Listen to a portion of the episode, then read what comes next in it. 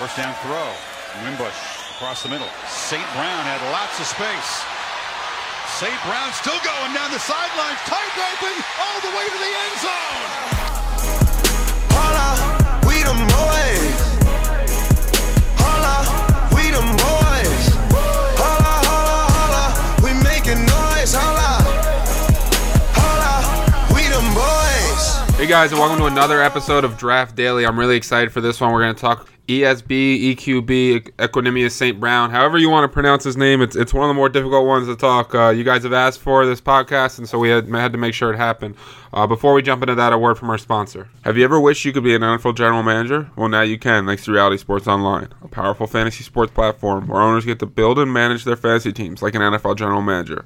Reality Sports Online was created by former NFL front office personnel and features the revolutionary free agency auction room, which mimics NFL free agency, enabling fantasy owners to negotiate and sign the NFL's top talent to single or multi year contracts. The platform can host up to 32 teams and has a ton of other cool features as well.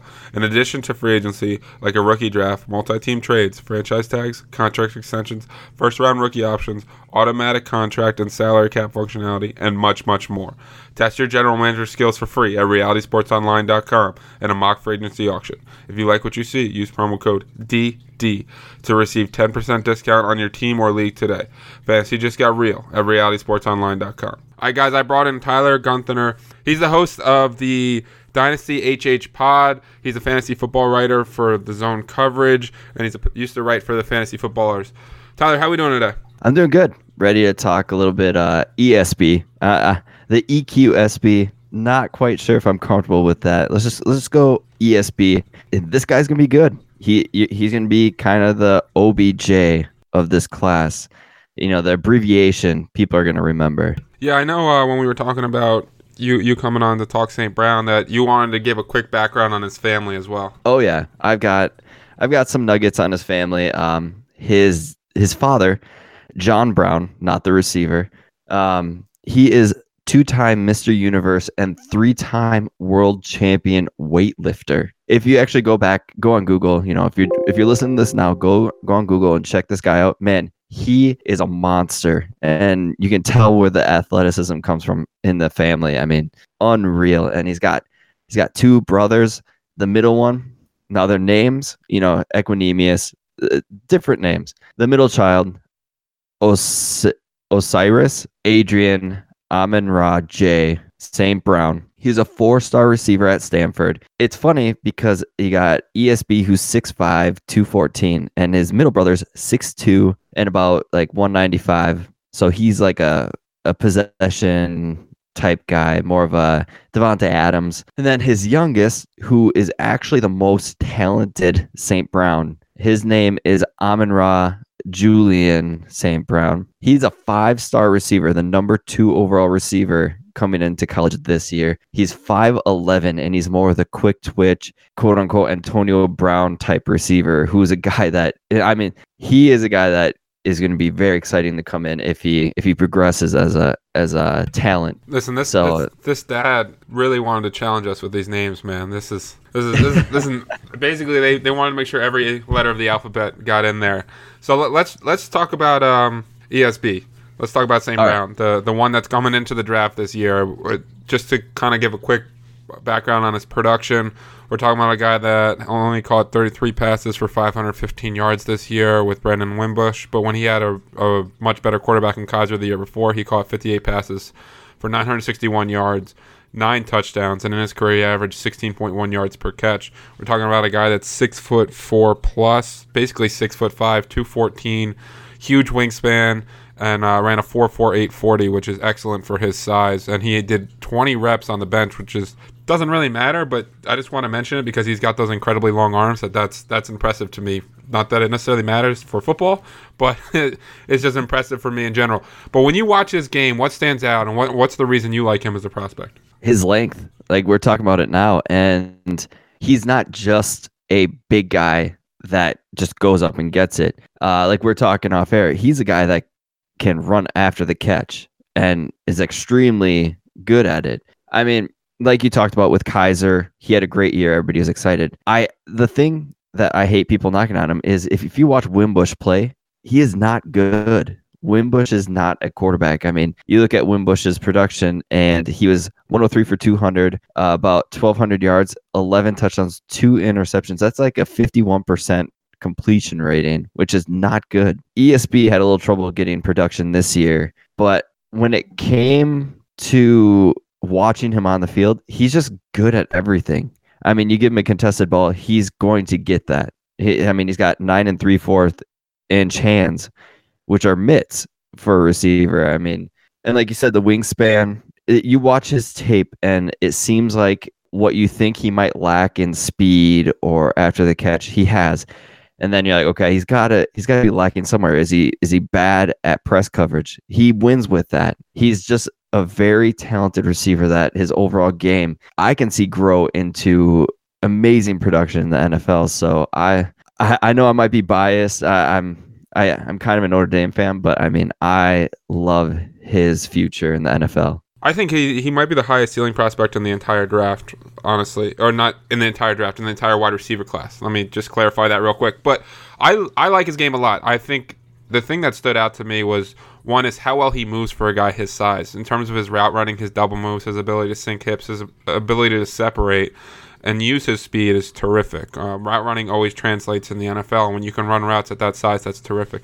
His ability to make plays after the catch, they ran a lot of drag routes or shallow crossers with him, and they got him the football, and he was really able to turn off the field, make people miss, and use his speed and acceleration and really run right by people, which is fantastic. You can almost use him in a Julio Jones type of way where you see that big receiver, they do those shallow, shallow crosses and really get him up the field. So I really like that aspect of his game. You mentioned he's a big uh, receiver.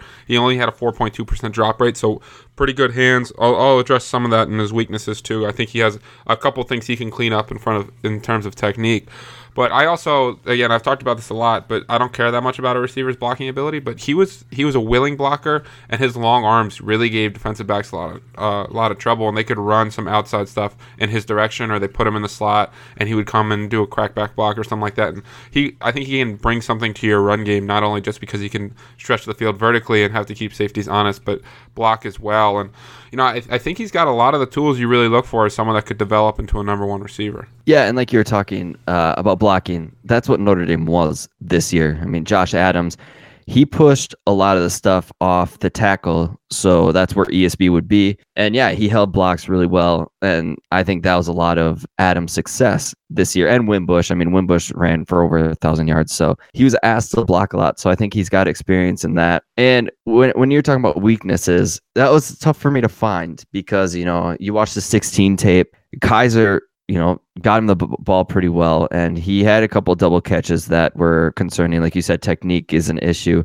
He he would let the ball into his body at points, but uh, for most of the part, I saw him trying to you know hands catch when it was a jump ball, and I mean, I just I just think with his his father and his background, and I just think he's going to be a person that's willing to go to the weight room. He could even get bigger. I mean, we could see him at 220, 225 by his sophomore year. I like you said, highest ceiling. And it, we got to remember this guy was 204 in college. And last I checked before the combine, he was 204. So I'm guessing his father took him in, was like, we're going to get you up to close to 220. We're going to work on, you know, bench. We're going to get that, that weight up in. And he did. So I, I love that his father is also probably helping him out with, with getting better. And then plus NFL weight room, just everything seems like it makes sense for him to be a good receiver in the NFL. Yeah, anytime you see a guy improve like that, that's that's a good sign. That's talking about work ethic. You know, the bigger he gets and the more he can maintain that speed, the more dangerous he becomes in terms of an athlete.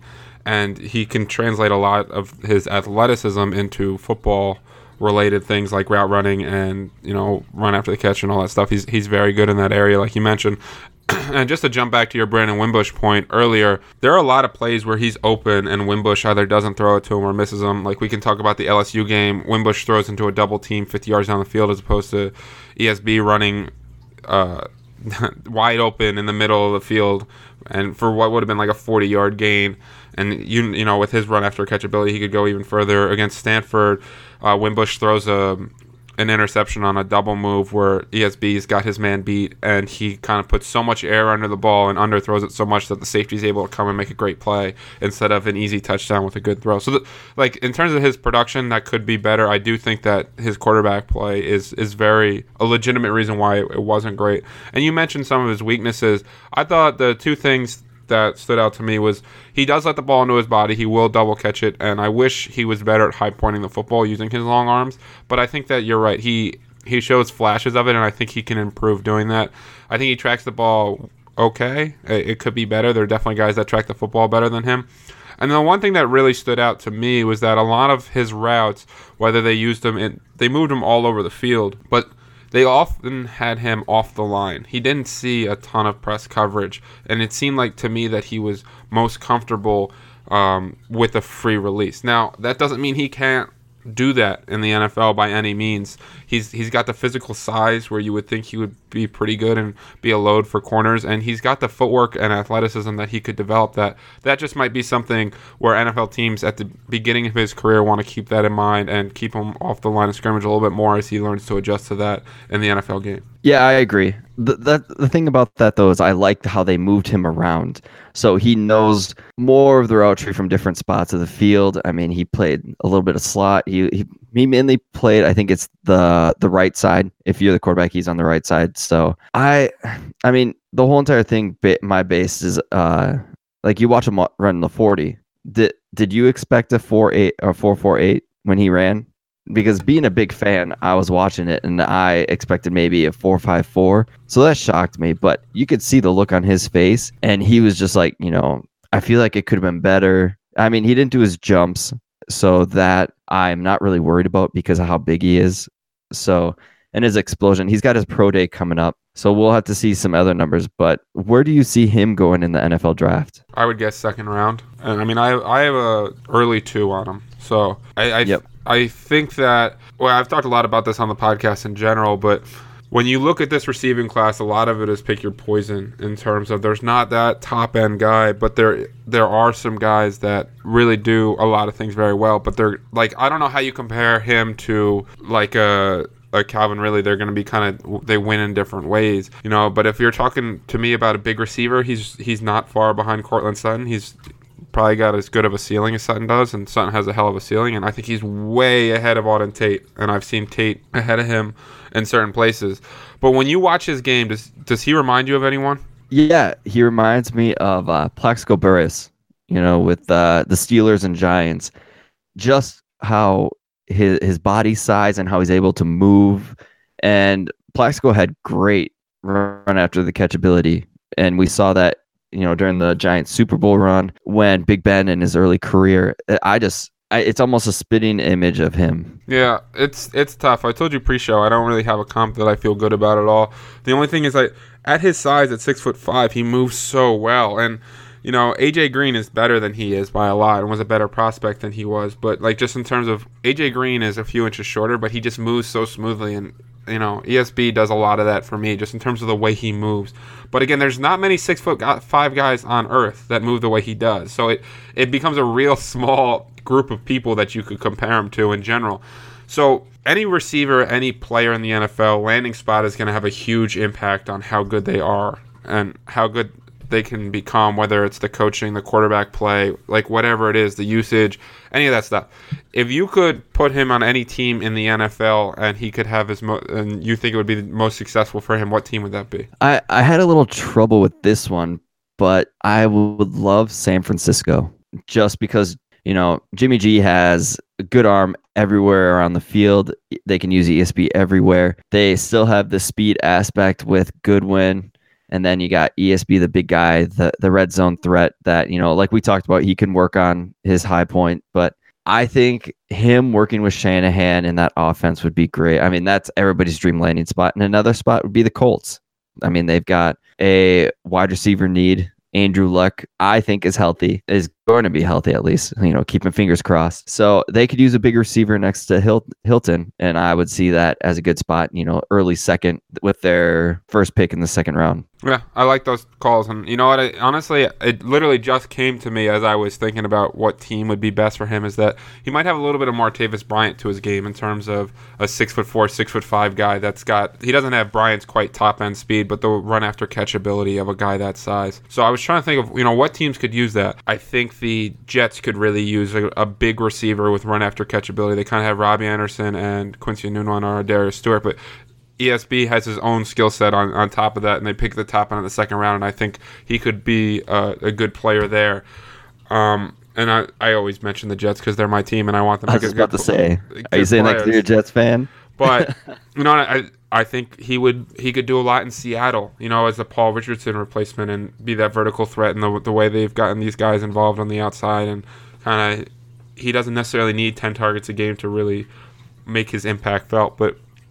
If your team needs a guy, a bigger receiver, and a guy that can create a lot of big plays, I think he could be successful there. I mean, Packers and Cowboys, I mentioned on every single podcast because they both desperately need a receiver. Packers just let go of. Jordy. If he if he became the vertical threat there with uh, Adams being more of the possession guy, I think that could be terrific. The Cowboys need anyone that can get open, and he can get open. So I think there's a lot of places where ESB could have a very successful career. Yeah, those are awesome spots. I would, I'd love Green Bay. I think Dallas is great. I'm, I, I still think Dez needs to move to the slot, but that's a whole nother podcast in itself. But yeah, I, I think the, like you said, I have him at three in my dynasty rankings, right behind Sutton, and I have them very close together. So yeah, the ceiling is through the roof with this guy, and is a guy that I if for all the dynasty players out there, if you have an early second round pick, I would not be scared to pull the trigger. And yeah, maybe your Jets can get him too. Yeah, listen, I, I, I agree with you, and I think unlike a lot of other previous ceiling wide receivers, he's actually got a floor too because of his route running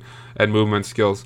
So, Tyler, I just want to thank you for coming on again. Why don't you tell the people where they can find you? Yeah, you can find me every week on Dynasty Happy Hour with my other two hosts, Doug Eddy and Tim Keller. We are a strictly Dynasty podcast, and you can check uh, our rankings ADP out at dynastyhappyhour.com.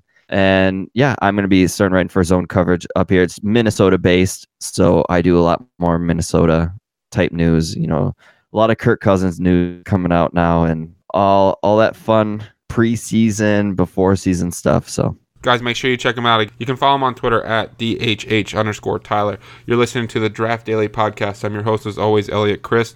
You can check us out on uh, iTunes, Google Play, and Stitcher. Leave us a review, or subscribe, share, all that stuff. It really helps us out, guys. Uh, as always, we really appreciate you listening. Thank you.